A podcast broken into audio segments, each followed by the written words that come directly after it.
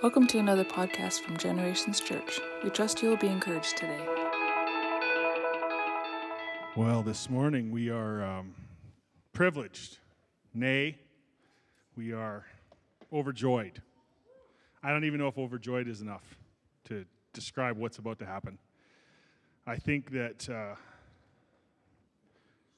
with just a little more practice, the next person to introdu- introduce our speaker could possibly be the angel Gabriel. That's, that's how sought after this man is.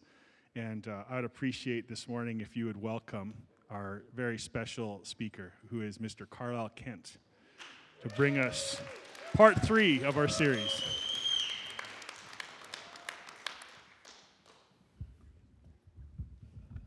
Good morning.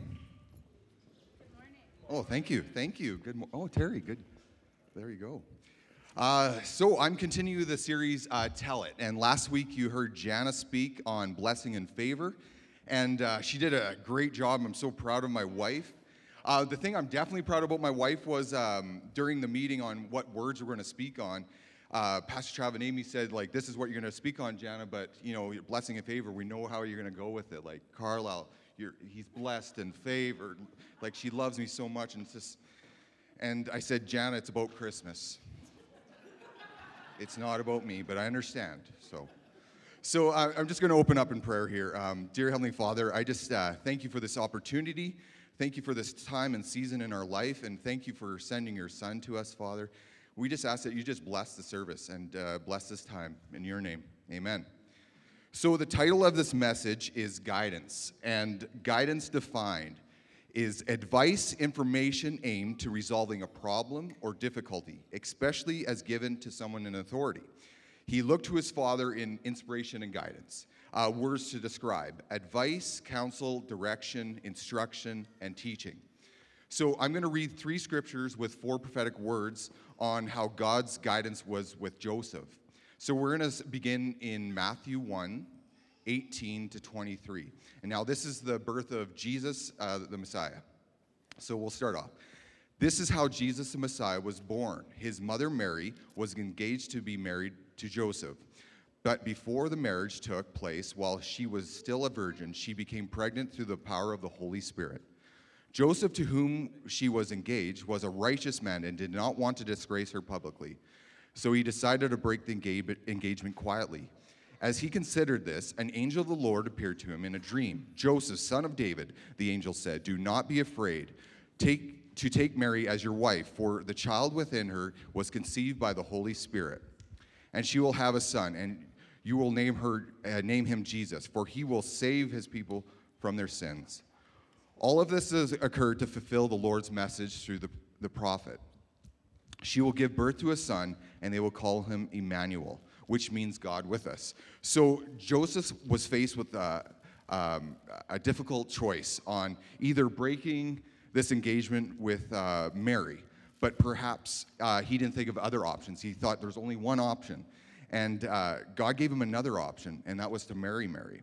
So, in the view of the circumstances, this had not occurred to Joseph, but God often shows us that there's more available options. So, although Joseph seemed to be doing the right thing by breaking the engagement, only God's guidance helped him do the best, make the best decision. But that did not make it easy for a decision. Consenting to marry is surely cast doubt on his innocence regarding the pregnancy, as well as leaving both of them with a social stigma that they would carry out the rest of their lives. Yet Joseph clo- uh, chose to obey. He's a good man. When our decisions affect our lives, with others, we must always seek the wisdom and then be willing to follow through, no matter what it takes. So, moving forward, this is uh, Jesus is born. Um, he, they're going back home, and we're going to look in Matthew 2:13. After the wise men were gone, an angel of the Lord appeared to Joseph in a dream. Get up, flee from Egypt, and the child, uh, the child and his mother. The angel said, "Stay here until I tell you to return, because Herod is going to search for this child to kill him." And then we look right to verse 19 to 23 in Matthew. When Herod died, an angel of the Lord appeared to his dream uh, in a dream to Joseph. Get up, the angel said. Take the child and his mother back to Israel, the land of Israel, because those who are trying to kill the child are dead. So Joseph got up and returned to the land of Israel with Jesus and his mother. But when he, he- when he learned that the ruler of Judah was Herod's son Archelaus, he was afraid to go there. Then, after being warned in a dream, he left the region of Galilee. So the family went and lived in the town called Nazareth, that fulfilled what the prophet had he said. He was called the Nazarene. So these prophetic words are amazing. Uh, this is what we can get from these prophetic words of Joseph God's going to guide me. I don't have to worry. I don't have to set, uh, be uh, upset or go through anxiety in my life because Jesus came to guide us and show us. So God was telling us that Jesus is coming. He's going to warn us. He's going to tell us in dreams. He's going to guide us to where to go, when to move, when to take another job. God's going to guide us through it all. So this is what Christmas means. God came to bless us, came to give us grace and give us salvation. But he also came to guide us every day in the blessing of the benefit of our family. That's what he did for Joseph. So you might say he spoke a lot through dreams. Uh, he still speaks through dreams. They just didn't have the Bible on them all the time. They didn't have it on their cell phones. They didn't have it in their homes. It was actually in the temple where the Bible was. So he spoke a lot through dreams. But God speaks a lot through his word. Just think of, uh, we have it on us all the time. Wherever we go, 24 7, we have access to the Bible and we don't even read it. It's right in our pocket. We can read it anytime. And maybe God is wanting to speak to us. And maybe while we're waiting in a waiting room or something, we have that access right there to speak to Him at any time. God guides us through the Holy Spirit, He guides us by His Word.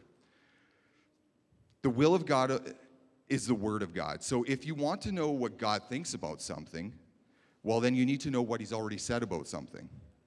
The Bible's not a map. It's not like I'm a step by step direction to lead you to the destination in a way, but it's not like who you're going to marry, the specific name, the job that you should take, and clues yet that you need to figure out. When we don't know what to do, which way to turn, the Holy Spirit is going to point us in the right direction. So the Bible and the, and the Holy Spirit is our compass that points us into the direction of uh, truth. It points us into the direction of true north.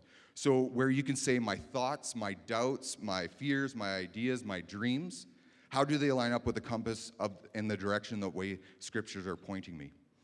God will never tell you to do something that contradicts the scriptures say. So God will never tell you to steal, cheat on your taxes, He's not even going to tell you to do something that he's already said you not to do. So God will never violate his written word.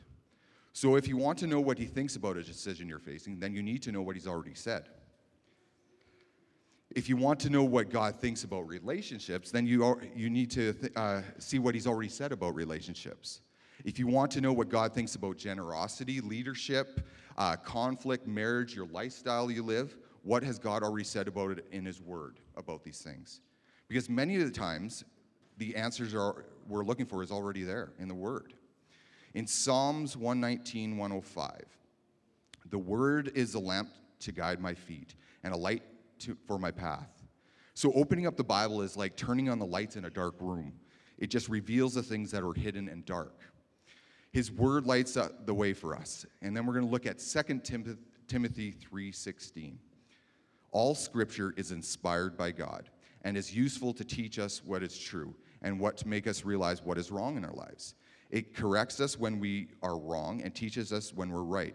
So the primary God speaks, he speaks through the word. So Romans 8:28. We're going to go one more verse here. And we know that God causes everything to work together for his good of those who love God and are called according to his purpose for them. So God speaks through circumstances, God opens doors, God closes doors. So think how God has made you. Just think right now how uh, your spiritual gifts, your heart, your passions, your desires, your abilities, your personality, your experiences, and your circumstances, God has given these things th- and shapes you with a certain way so that he, you can use them for his will. Why would God give you all these things if he didn't intend for you to use them for his glory? So, why would God give a cheetah speed if he didn't want him to run? Why would God give an eagle wings if he didn't want him to fly? So, why would God give you what he's put in your life if he didn't intend for you to use them? So, all things point to the purpose of guiding you. He will show you the way. So, who or what is guiding your life? Who's really guiding what you're thinking, your attitude, your wishes, your desires, and how you work? Are you guided by something or someone, or just the feelings or by emotions? God intends us to live by relationship, God by His Word and by the Holy Spirit. God has given us a compass, which is the Holy Spirit that lives in us. He gives us direction and guidance every day of our life. The Word of God gives us direction. You'll hear me say direction and guidance many times today. We sometimes only want uh, open the Word when we're in trouble, but God says it's there all the time. John 16 and 13. But when He, the Spirit of truth, comes, He will guide you into all the truth, for He will not speak on His own, but whatever He hears, He will speak and he will disclose it to you to you what is to come. So God's going to guide you. He's going to speak. He's going to warn you. He's going to instruct instruct you and he's going to counsel you. So I don't know if you guys heard this story uh, in Australia, uh, the flight to nowhere. Um, it happened uh, in yeah in Australia. So there's a flight to uh, nowhere, and it's the uh, Qantas Boeing 747 Dreamline aircraft. Now, it's usually reserved for intercontinental journeys across the continents. So the flight to nowhere, uh, Qantas Airlines said it was the fastest ticket sold in September for a flight in October. So of this year. So the cheap, uh, so it sold actually in 10 minutes in record-breaking time. Cheap tickets were $575, and the first class tickets were $2,675. So what does a person get for that money? seven hours of circling around Australia and landing back in the same place you started. yeah, gross. That's what I said. Uh, so people are so tired and about being stuck at home and so weary of going nowhere that they're willing to spend hundreds of dollars to go nowhere. So imagine to pay money just to fly in circles. To me, Mr. Budget says no, so I wouldn't do that. So, how many of us are living like this flight to nowhere? you start out and you, you don't even end up stepping out. Or you step out and you come back right where you started. How many of us are just circling around? Too, too scared to do what God is wanting to guide us or what God's calling us to do. So, how many of us are going around with no direction, no compass, with no guidance? Especially now in everything going on with COVID. God faithfully guided Joseph. He promised to direct our path if you put, his if you put, put your trust in him. Psalm 32 8. The Lord says, I will guide you the best way, or the best pathway for your life. Not the worst way, the best way for your life. I will advise you and watch over you. God's given us a gift of the compass, and you might say it's the GPS that points us to where we go. Like we've seen in the Bible, uh, Moses leading the people to the promised land. There was a cloud in the wilderness over the tabernacle, and when the cloud moved, they would pull up camp and move with the cloud, which was God. And there's still a cloud, but it's the Holy Spirit and it's with us all the time. And in Deuteronomy, Deuteronomy 31 8, do not be afraid or discouraged, for the Lord will be personally or personally go ahead of you. He will be with you, and he'll neither fail you or nor abandon you. So where I go, God goes before me. That's amazing. You can trust that. Sometimes we believe that just only the good things are because of the result of the guidance of God. But God uses circumstances. And sometimes God will push us in the direction He intends us to go. So um, I'm not going to put the scripture up, but it's in Exodus, and it's when Moses, Moses is leading the Israelites out of, uh, the, or leading them to the promised land, and Pharaoh let the people go after all the plagues, and it's the escape to the Red Sea. So, as the Israelites have left, Pharaoh changed his mind. He called his army and set off to pursue the Israelites on chariots. The Israelites, in great fear, cried to Moses, It would have been better for us to stay than to die in the wilderness. But Moses told them that God would help them. God ordered Moses to stretch out a staff over the Red Sea, and the sea parted. This allowed the Israelites to escape across the sea and away from the Egypts unharmed. Meanwhile, Pharaoh and his army followed them by charging into the sea. But Moses waved his staff, and the sea returned to the normal heights, swallowing up the entire army of Pharaoh. So, this is what I'm telling you that God used the chariots of Egypt and the whip of Pharaoh to make sure they kept on moving. So God was driving them from behind and leading them from the front, going before them. So God not, uh, did not leave, uh, lead them on the main, easiest way path to go through uh, Philistine territory, even though it was the shortest route. God said, if the people are faced with a battle, they might change their minds and go back to Egypt.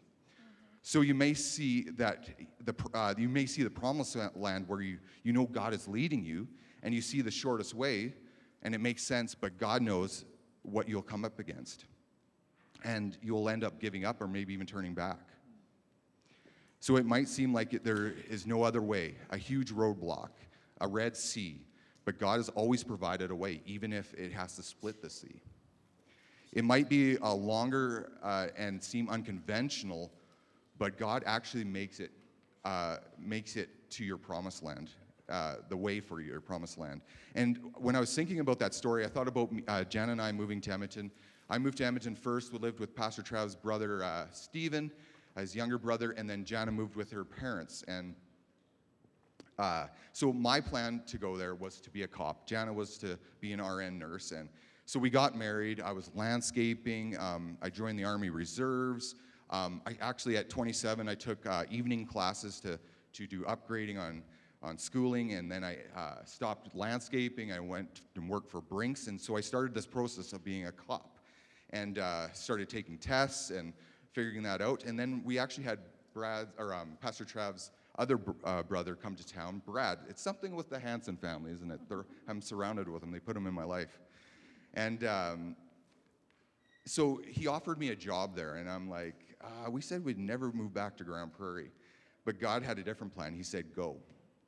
So I think about if God was to show me standing in front of a large crowd twice in one day and think how I've been, like, how afraid I would have been, I don't know if I would have made those steps if He would have showed me all the way to this point, not the process going between.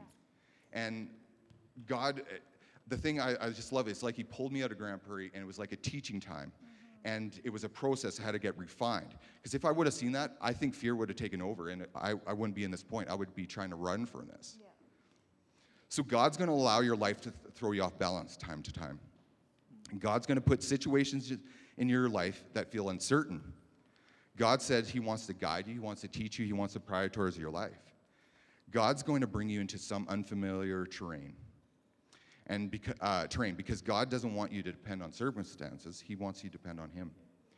So you don't need to trust, or you need to trust in God's guidance, like Joseph trusted God, and not to walk away from Mary. So God will, God's will will be done. And uh, I'm not saying you're not going to have uh, go through valleys. You're not it, that. I'm just saying you just can't give up. You can't cave in. You can't throw in the towel and you can't walk away. Don't look away. Keep your eyes on Him. Yeah. So you might think there's a shorter way, but it doesn't make it the right way. Right. So I'm just going to call up Pastor Trav um, uh, to close the service. But just before I close, I just want to say God wants to guide you.